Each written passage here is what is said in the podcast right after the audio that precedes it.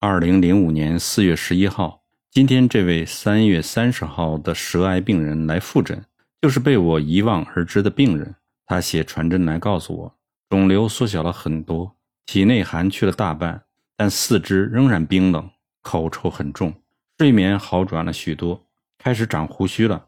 很高兴，这是我的剂量开的不足，因此加重处方，生附子使用六钱，加入了白术。白术附子汤是经方中的排脓汤。这口臭是癌肿化脓所致。这案例没有西医介入，所以很好治。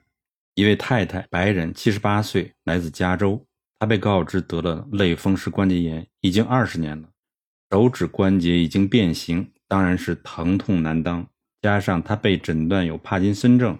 每三个月就去加州医学中心注射一种新药来阻止头部的不断摇晃的症状，这是一个很标准的西药止痛药副作用造成的帕金森症。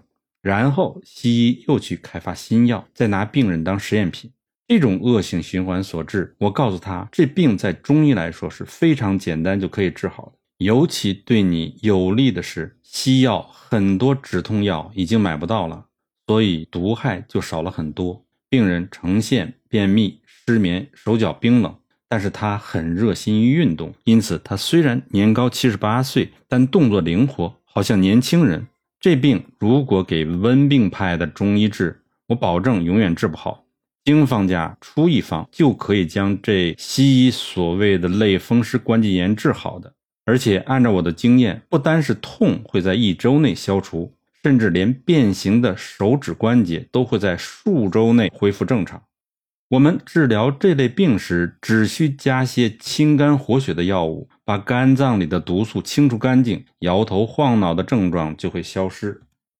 今天来了一个有意思的女病人，白人，五十七岁，西医助理。她得到了脑瘤，经过手术切除后，癌症转移到肺部，成为肺癌。上周五到我诊所时。听我说明中医的疗效后，还不敢吃中药。周末经过我的另一位脑瘤病人推荐，今天来决定吃中药了。据他说，不做化疗的话，只可活三个月；做化疗可能活十八到二十四个月。读者想想，这是什么胡说八道的逻辑？西医想利用这个永远无法证明他们错误的医学，只是为了赚钱。我告诉病人，你无需害怕，这病绝对要不了你的命。你的医师只是为了赚钱。如果你去化疗，我保证你死在化疗上。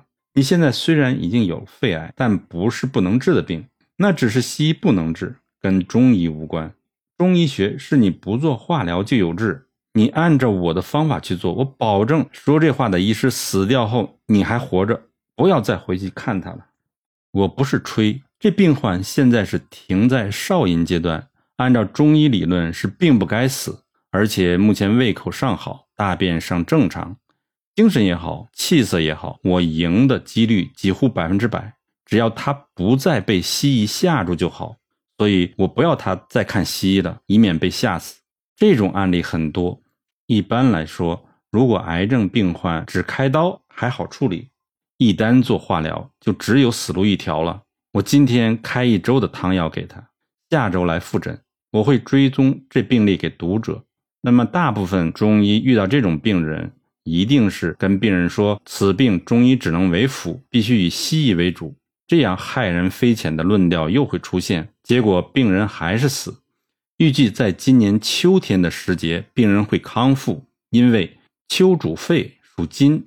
当此时，就是我会赢的时机。为忧能伤肺，只要这西医不让他忧，怎么会治不好呢？